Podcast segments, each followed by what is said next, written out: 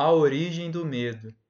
A doença psicológica do medo não está presa a qualquer perigo imediato, concreto e verdadeiro. Manifesta-se de várias formas, tais como agitação, preocupação, ansiedade, nervosismo, tensão, pavor, fobia e etc. Esse tipo de medo psicológico é sempre de alguma coisa que poderá acontecer, não de alguma coisa que está acontecendo neste momento. Você está aqui e agora, ao passo que a sua mente está no futuro. Essa situação cria um espaço de angústia e, caso estejamos identificados com as nossas mentes e tenhamos perdido o contato com o poder e a simplicidade do agora, essa angústia será a nossa companhia constante.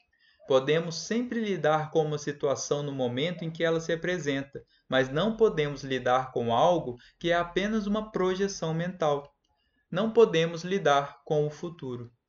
Além do mais, enquanto estivermos identificados com a mente, o ego regará as nossas vidas. Por conta da sua natureza ilusória e apesar dos elaborados mecanismos de defesas, o ego é muito vulnerável e inseguro e vê a si mesmo sob constante ameaça. Esse é o caso aqui, mesmo que o ego seja muito confiante em sua forma externa. Agora, lembre-se de que uma emoção é a reação do corpo à mente. Que mensagem o corpo está recebendo permanentemente do ego, o falso eu interior construído pela mente? Perigo, estou sob ameaça. E qual é a emoção gerada por essa mensagem permanente? Medo, é claro. O medo parece ter várias causas. Tememos perder, falhar, nos machucar, mas em última análise, todos os medos se resumem a um só: o medo que o ego tem da morte e da destruição. Para o ego, a morte está bem ali na esquina. No estado de identificação com a mente, o medo da morte afeta cada aspecto de nossa vida.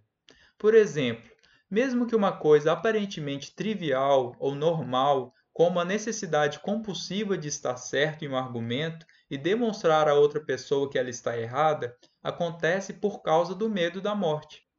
Se estivermos identificados com uma atitude mental e descobrirmos que estamos errados, nosso sentido de eu interior baseado na mente correrá um sério risco de destruição. Portanto, assim como o ego, você não pode errar. Errar é morrer. Muitas guerras foram disputadas por causa disso, e inúmeros relacionamentos foram destruídos.